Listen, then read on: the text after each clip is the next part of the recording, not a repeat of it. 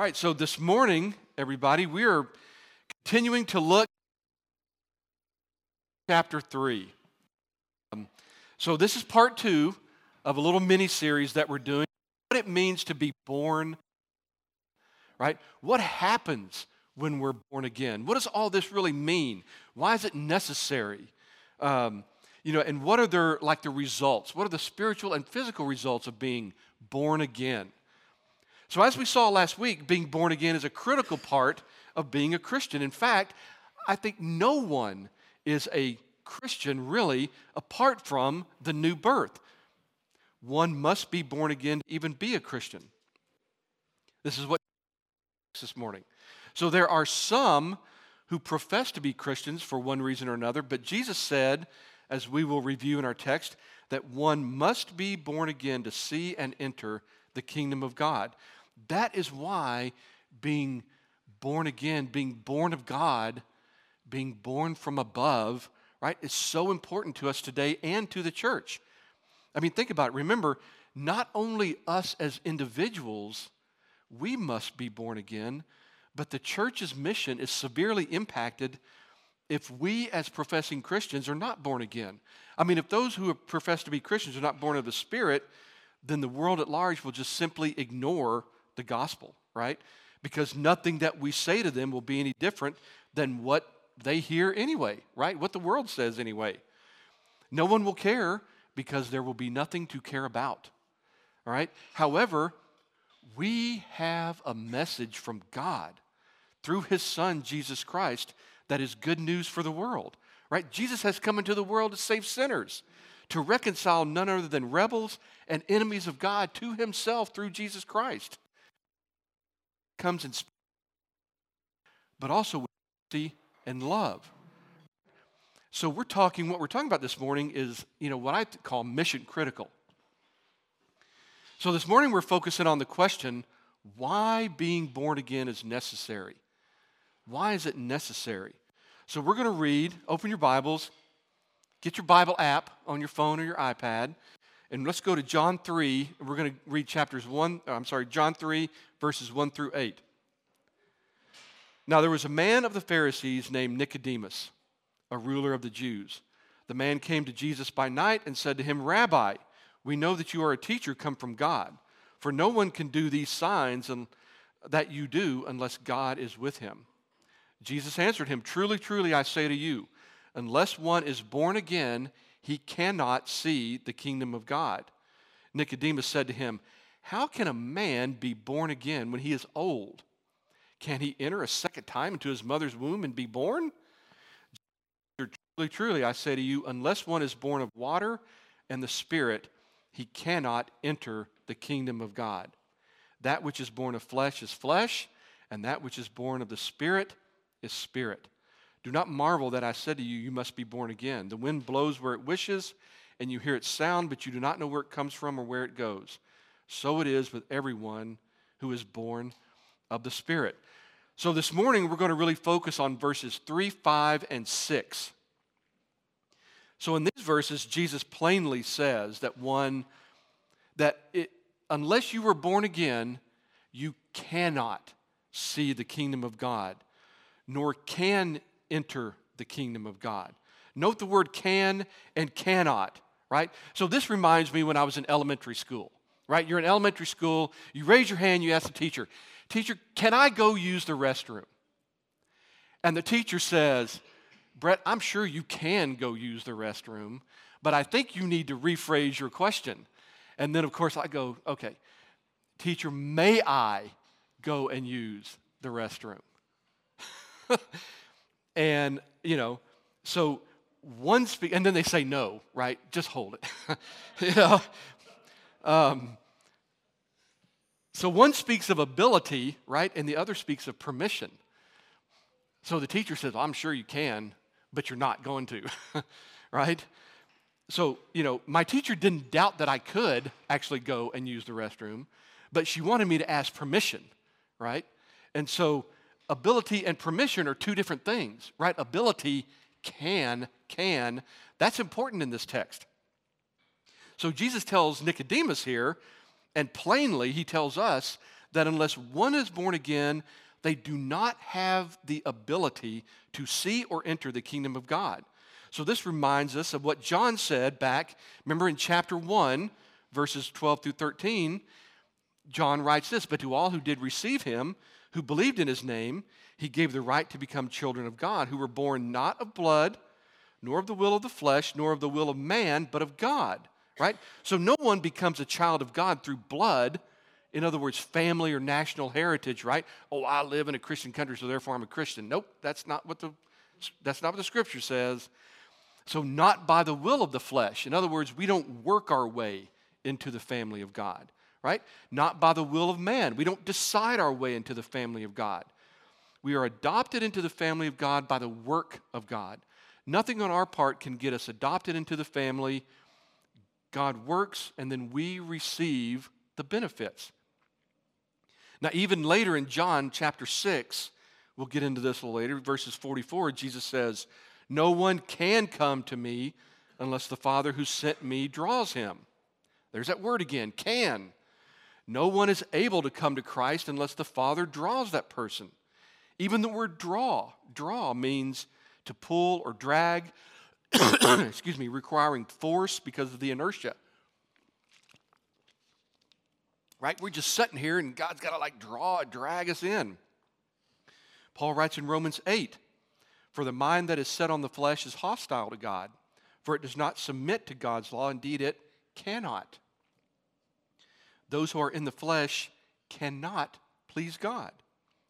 So, in the same way, Jesus says that unless you are born from above, unless you are born of God, born again, born of the Spirit, you are not able to be saved. You can't save yourself. You can't see heaven, and you cannot become adopted by God. So I can see everybody's eyebrows going, What? What? I mean, I can hear you thinking this, but wait, Brett, no, no, no, wait, hold on just a second, wait, wait. But I did this when I was a child, right? I said this prayer. Wait, I confessed this. Wait, what? What do you mean someone cannot come to Christ unless God makes them? But remember, I don't write the mail, I just deliver the mail. I don't write the message, I just deliver the message, right? So if you do not have the Spirit of God in you, you cannot please God. You cannot obey God. You cannot come to God.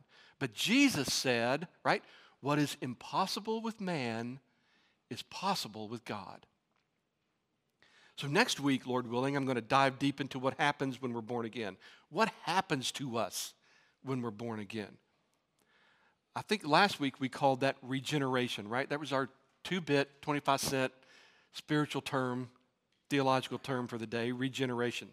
But this week, we're going to be discussing why it's necessary. Why? Why do I have to be born again, right? I mean, isn't some other remedy sufficient? Can I not just like, oh, I'm just going to turn over a new leaf, right? Or maybe, you know, maybe I'm just going to do some sort of moral improvement. Or better yet, I'm going to go get me a couple of these self help books and I'm going to read them and then I'm just going to be a better person, right? Why is it only this radical, spiritual, supernatural thing called the new birth? It's necessary because we don't have the ability to come to Christ on our own. So, this inability is what we call total depravity. There's our other 25 cent theological term this morning, or I call it radical corruption radical corruption. So let's go on a little short journey this morning to find out something about ourselves. All right? We're going to start here in Ephesians 2 and Colossians 2. In Ephesians 2, 1 and 5, Paul writes that we are dead in our trespasses and sins. Colossians 2:13 he writes the same thing. We are dead in our trespasses and uncircumcision of our hearts so Paul describes those who are in the flesh, in other words, who are not, who are not born of the Spirit, we're not saved. He describes us as dead, dead, spiritually dead. Oh, sure, I mean, we walk around, right? We walk around, we drive to work, you know, we go to Mizzou games, right? We eat at Dos Primos over here. I mean, we do all kinds of stuff, right? We even put men on the moon. I mean, last week, I think who was it? Was it Elon Musk or whatever launched the rocket that's going to take some satellite or whatever to the moon? I don't remember. I mean, we can do all kinds of stuff as human beings, but but we are spiritually dead. Dead men don't do much. In fact, dead men don't do anything at all. So when I was in Desert Storm, I was a scout reconnaissance platoon leader. Okay? My job was to scout out way ahead of the main body, find the enemy, get them to shoot at me, engage the main enemy forces, and I was to hold them in place long enough for our main body to come up and deploy and, and take the fight to them. And then I was supposed to stay alive in the process, right? Which fortunately I did in this case. so I accomplished the mission against several Iraqi Republican Guard tank divisions. And in what was called the Battle of 73 Easting, just a little line on a map, my unit with others found, engaged, and held the Republican Guard until major armor units could relieve us and assume the fight. All right, the battle was mostly at night. I mean, sometimes it was really intense. Um, but in the morning, after the armored forces had pushed these guys way ahead toward Baghdad, my troops and I actually went out and looked at the battlefield. Okay, the scene was horrifying. Hundreds and hundreds of armored vehicles, tanks, and soldiers, enemy soldiers, littered the area as far as you could see. Charred remains of soldiers slumped out of tank turret hatches Hundreds of other dead bodies lie scattered around in and around these blown up and destroyed armored vehicles. Many were black and burnt, all were lifeless. The stench, the smell. If you've ever smelt a burning dead body, it is disgusting. It was gut wrenching. And the sight of this, this utter devastation still sticks in my mind. The, the smells and the whole thing still stick with me today. So, this shocking scene is a picture of what we as human beings are spiritually apart from the new birth the work of the Spirit of God in our lives. To understand the new birth and the work of the Spirit of God, we must first understand something about ourselves our situation outside of God, outside of the new birth. And this is it. We're spiritually dead. But the good news is that we don't have to stay this way. We don't have to stay this way. In Ezekiel chapter 36, I think God speaks to the prophet Can these bones live? Of course not. Can those dead people live? But he says, I will put my spirit in you. And in Ezekiel, these bones become alive. They start getting body parts and muscle and sinew and flesh, and they come alive, right? The good news is that we don't have to stay this way. Paul in Ephesians 2, verse 4 writes, But God, being rich in mercy, because of the great love in which He loved us, even when we were dead in our trespasses, made us alive together with Christ. By grace you have been saved. He writes in Colossians 2:13, and you who were dead in your trespasses and the uncircumcision of your flesh, God made alive together with him, having forgiven all of our trespasses by canceling the record of debt that stood against us with its legal demands. This he set aside, nailing it to the cross. He took our sins, he took our debt, the ledger that said you were completely in the red, he took that and nailed it to the cross, forgiving our sins, canceling the debt which we could never pay. The bad news is that we are dead, rotting corpses. The good news is that God regenerates our dead bodies and makes us alive in Christ. So let me go through a couple of several biblical explanations of our condition apart from the new birth, all right? So this will help us understand a little bit about ourselves and why it is necessary for us to be born again. Very quickly, I'm going to go through these. One is if we're not born again, we are dead in our trespasses and sins. We just talked about that, right? But dead means lifeless. Now, not physically dead or morally dead. I mean, right? We walk around, we follow the world, we carry out the body and mind, we're dead spiritually and we cannot see or act on the glory of God in the gospel of Jesus Christ. Number one. Number two, if we are not born again, we are children of wrath. So I'm sorry, we, we're, we're not going to be depressing all morning, but we have to understand who we are so that the new birth and the glory of God is just magnificent, right? We can understand that. So if we're not born again, we're children of wrath. Ephesians, again, chapter 2, right, provides us with a summary of who we are apart from the new birth. But verse 3 says, And we are by nature children of wrath, like the rest of mankind. Now, contrast this description with John, again, 1 12 and 13. Children of God. Children of God, children of wrath. Children of God, children of wrath, right? There are two types of people in the world today children of God, children of wrath. Apart from the new birth, right, I am my own problem. You're not my problem. My parents aren't my problem. My coworkers aren't my problem, right? My dogs aren't my problem. You know, when they pee on the floor in the morning before I'm trying to get here, you know, they are not my problem. I am my own problem. I'm my main problem. You know, my deeds, no, my circumstances, no, not the people in my life, but the very nature. My very nature is my deepest personal problem. Many people love to quote John 3:16 and we're actually going to get there after Christmas. But what most people don't quote is John 3:18. Most people quote John 3:16, but they don't quote John 3:18.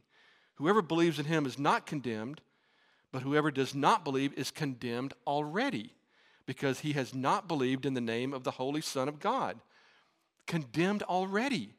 The horrible fact is that all of the human race is already condemned in the sight of God. We are as bad off as we can be. Nobody's ever as bad as they can be, right? We still have people who seem to be good and do good things and we're friendly toward people and all that. But our condition before God is that we are as bad off as we can be. But being born again removes us from being condemned already to being forgiven, adopted, cleansed children of God. So, number three, if we're not born again, then we love darkness and hate the light. John 3 19 and 20. We will get to this again a little bit later. And this is the judgment. The light is come into the world, and people love the darkness rather than the light because their works were evil. For everyone who does wicked things hates the light and does not come into the light, lest his work should be exposed. So there are some people who think that we have human beings, like, right, we stand in the middle, and God's on one side and the devil's on the other side, and they fight for our soul right? And we just kind of pick whichever one we want to go with. Okay, but this verse, among others, says that if we're not children of God, we are not lovers of Christ. We don't love the light of Christ, and we're in darkness. We resist the light outside of the new birth. Okay? Again, there's no middle ground. We're children of light, we're children of darkness. There's no middle ground. So if we are not born again, number four, if we're not born again, then we cannot submit to God nor please God. And this is tough. I mean, we looked at Romans 8, uh, 7 through 8, and here it is. For the mind that is set on the flesh is hostile to God, for it does not submit to God's law. Indeed, it cannot. Those who are in the flesh cannot please God. And this describes a person who is not born again, who is not in the Spirit. However, if you keep reading in Romans 8, verses 9 through 11, describe a person who is not in the flesh, but is in the spirit. And there's a huge contrast between the two, right? Back in John 3, our text in verse 6, right, says, That which is born of the flesh is flesh, and that which is born of the spirit is spirit. So we cannot, we are unable to submit to God, nor are we able to please God without the Spirit of God. In fact, in this verse, Roman even tells us someone who is born, not born again cannot do these things because they're actually spiritual, spiritually hostile to God. The word hostile means at enmity, it means you're an enemy. So we are enemies of God until, right?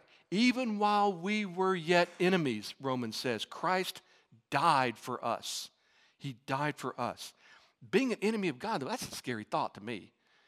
I mean, I can understand being an enemy of, you know, the Iraqi Republican Guard. I don't want to be an enemy of God, okay? I, I don't want to do that. And friends, my heart aches for those who are not born again. I mean, you are, you are on the wrong side here if you're not born again. People are still children of God, and we got to love people, but we have to love them and pray for them and tell them the truth that their situation outside of being born again and outside of being loved by God is that they're enemies of God. And this is to, this is to me just a tough pill to swallow. But I think it shows us that, you know, I mean, th- there, is a, there is a need, there's an urgency for us to tell people about the truth. There's an urgency because we don't really love someone if we don't tell them the truth. I mean, a, if a doctor said, you know, if a doctor finds out I got cancer and he's like, ah, oh, Brett, don't worry about it. Just take this Tylenol, man. You'll be good to go. To me, that's not loving. I want to know the truth, the hard truth, so that I can be cured. So if we don't understand the hard truth, then we don't really understand the cure. And we can't tell people the, the truth of the cure. So that's why my heart just, I'm sorry, just aches. So, number five, if we're not born again, we cannot accept the gospel. 1 Corinthians 2:14 the natural person does not accept the things of the spirit of God for they are folly to him and he is not able to understand them because they are spiritually discerned. And again this text is hard to swallow. But it very clearly and specifically states that the natural person, somebody born of the flesh and not of the spirit, is unable to even understand and accept the things of God And in this context, Paul is talking about the gospel, the word of God, the very Bible. The problem is that the things of God aren't like over my head intellectually. I can read the Bible and under, you know, I can read the words, right? The problem is that if we're not born again, we see them as foolish. What? This is just stupid. I've had so many people tell me the Bible is stupid. It makes no sense. Ah, it's just whatever, right? But a, spiritually, a person is not able to understand and accept the gospel because why? Their hearts are so resistant and hard that they just can't do it. Therefore, they're lost in darkness. The unregenerate person cannot because he will not. His preferences are so strong for sin and so they're just so strong that he cannot choose the good. It's terrible. It's a real and terrible bondage, but it's not an innocent bondage. They choose that themselves. Right? This is where we were. So, number six, if we're not born again, we're slaves to sin. Romans 6 17 says, But thanks be to God that you who were once slaves of sin have become obedient from the heart to the standard of teaching to which you were committed. Romans 6 19 also reiterates the condition, right? If we're not born again, we're slaves to sin slaves to sin. Sin owns you. You are attached to sin in such a way that you can't get free. You're captive. 2 Timothy 2 25 26 states this that basically, if you're not born again, you are ensnared by the devil and you've been captured by the devil to do his will. That's why the new birth is necessary. Because in our natural state, we're enslaved, we're captured, we can't get free. Now, I could go on, but I think you get the point, right? We're radically depraved. We're enslaved to the devil and to sin. We have no ability to help ourselves. Okay, but I don't want to leave you this morning depressed, right? Everybody's like, oh, my word, I came to church today. Man, this wasn't uplifting, right? So let me end, though, with this. We need to ask ourselves, go over briefly, right? Let's, what are the glorious benefits that we acquire from our new birth? Right? So these aren't like in any order, but my thought of this, all these happen like in the blink of an eye when we're born again. One is that when we're born again, we're regenerated and we're made new. We are made spiritually alive by God. The old bones come to life. Dead, now we're alive. Ephesians 2 4. Just, I love this. But God, being rich in mercy, because of the great love with which He loved us, even when we were dead in our trespasses, what? He made us alive. By grace you have been saved. Paul in Colossians 2:14 reiterates the same thing. We're made alive by God. We're a new creation. 2 Corinthians 5:17 says, "Therefore if anyone is in Christ, he's a new creation. The old has passed away, behold, the new has come." We're new. We're made new. Number 2 is that when we're born again, when we're regenerated, faith is given to us as a gift of God. This faith is awakened and we're united with Christ. For by grace you have been saved through faith. And this is not your own doing, it is the gift of God, not a result of works, so that no one may boast.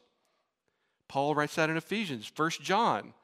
John writes, Everyone who believes that Jesus is the Christ has been born of God.